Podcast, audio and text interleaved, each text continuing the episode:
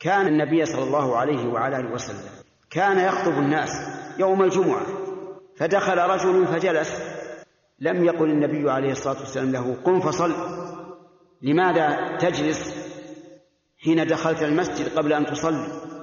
فسأله اولا قال أصليت؟ قال لا قال قم فصل ركعتين. فسأله قبل أن ينكر عليه لأنه ربما يكون قد صلاها في مكان لا يراه الرسول عليه الصلاة والسلام. أليس هذا محتملا؟ بلى. ولذلك استفصل النبي صلى الله عليه وسلم.